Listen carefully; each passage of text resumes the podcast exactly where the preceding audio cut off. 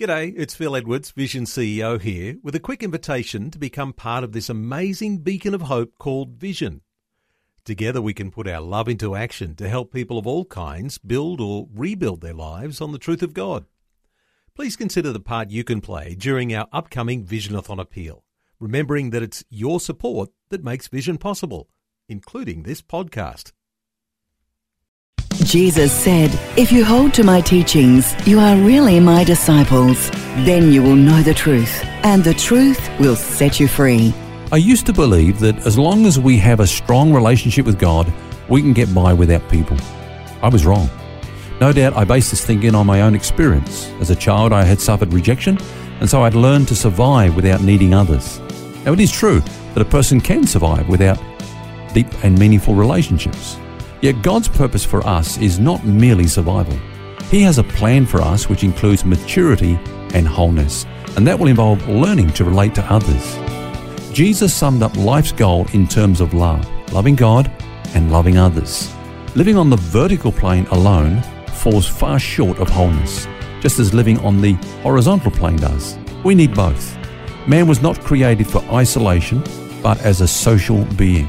He was created in the image of the triune God who is eternally a relational being. And we have been created in his image, that is, relational. In fact, we have been designed in such a way as to be incomplete without relationships. Like it or not, human relationships are an indispensable part of life in God's world. Our emotional well being depends on relationships with others.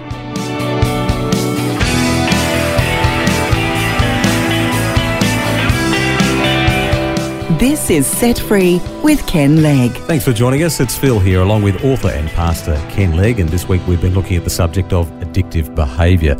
We're focusing on the fact that at the root of many addiction problems is unresolved emotional pain.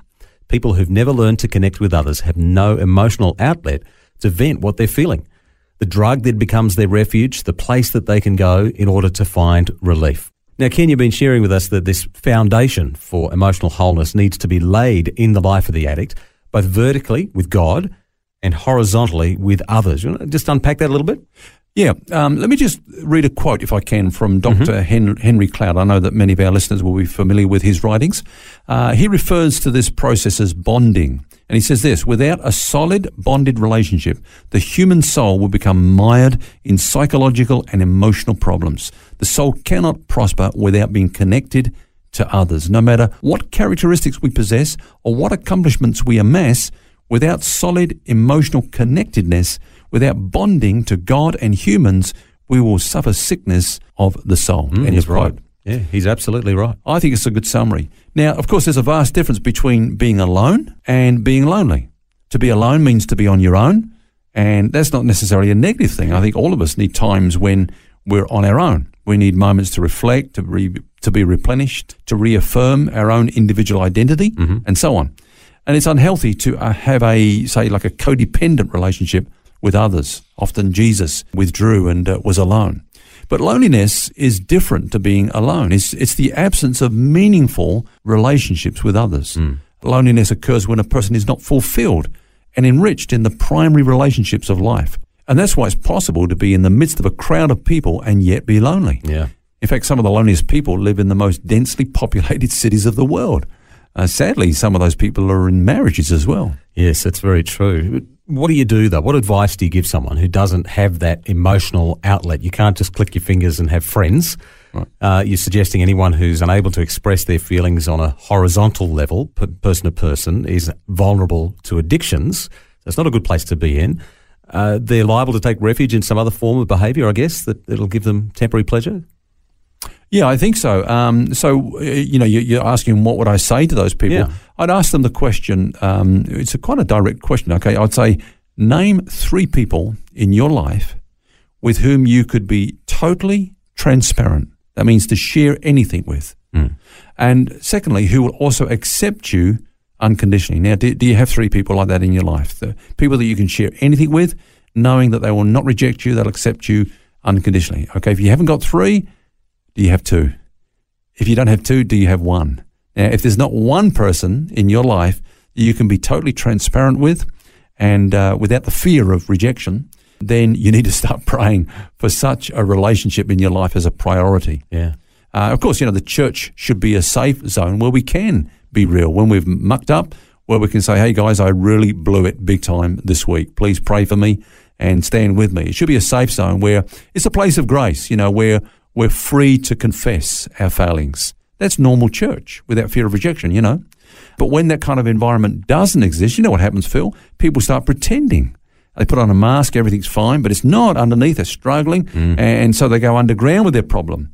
And of course, as we've been sharing this week, one of the chief characteristics of addictions is secrecy. Yeah. Things like pornography. People do that without others around them. You know, it's a very much a private addiction or, or gambling. A lot of people um, do that on the side without others even realizing that this problem is going on in the person's life. And, and it's often because we haven't created an environment where people can come and say, Hey, look, I'm really struggling with something. Would you stand with me? Because, you know, they fear rejection if they own up to some kind of weakness in their life, you know? Mm, and often we feel like we're obliged that we've got to live to these standards. And if we've failed, we don't want to face the music, so to speak. It's hard. And it's a real challenge to the church, of course. You know, in some cases, maybe the help and support is there, but the addict himself has become, I guess, so entrenched in a lifestyle of isolation that they fear opening up to anybody else and they learn to become emotionally connected, or sorry, to learn to become emotionally connected to others.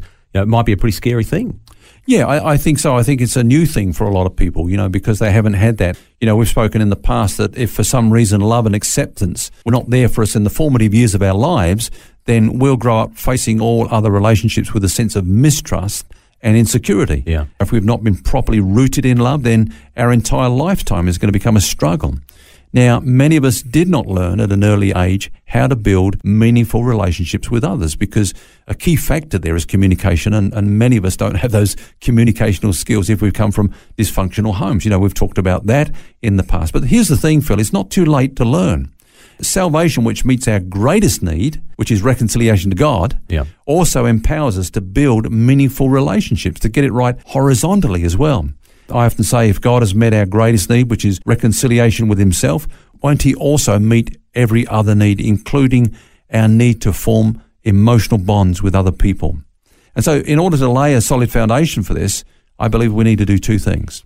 We need, first of all, to remove those obstacles and objections which have kept us from developing meaningful relationships in the past.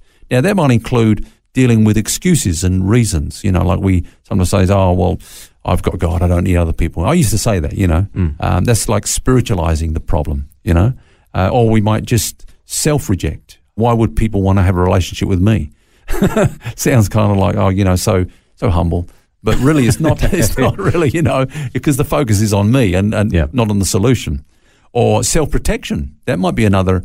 Um, you mean like I've excuse. been hurt before? I don't want to make myself vulnerable again. Exactly. You yeah. know, uh, hey, I'm not going down that road. You know, because I've had too many bad experiences. You know, you, you, or generalizing. You can't trust people. Yeah. What? Everyone? Yeah. Every one of these seven billion people in our world, we can't trust one of them. Yeah. Uh, you know, we base those sort of things on on past you know hurts and so on.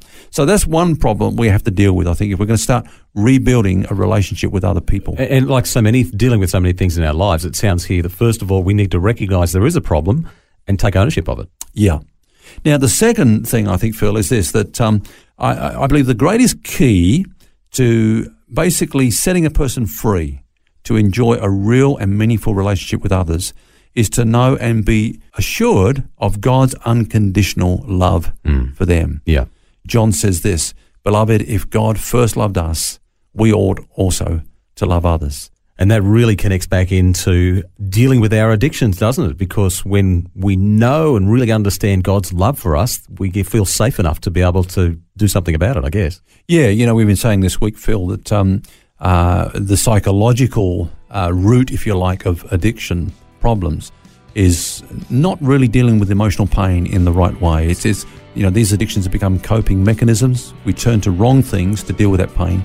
But God has really set up life that we should be connected uh, to Himself and then to others, and to really find those outlets as the proper avenues for which to take our emotional pain and find the relief that He wants to pour into our lives and bring healing and wholeness, you know.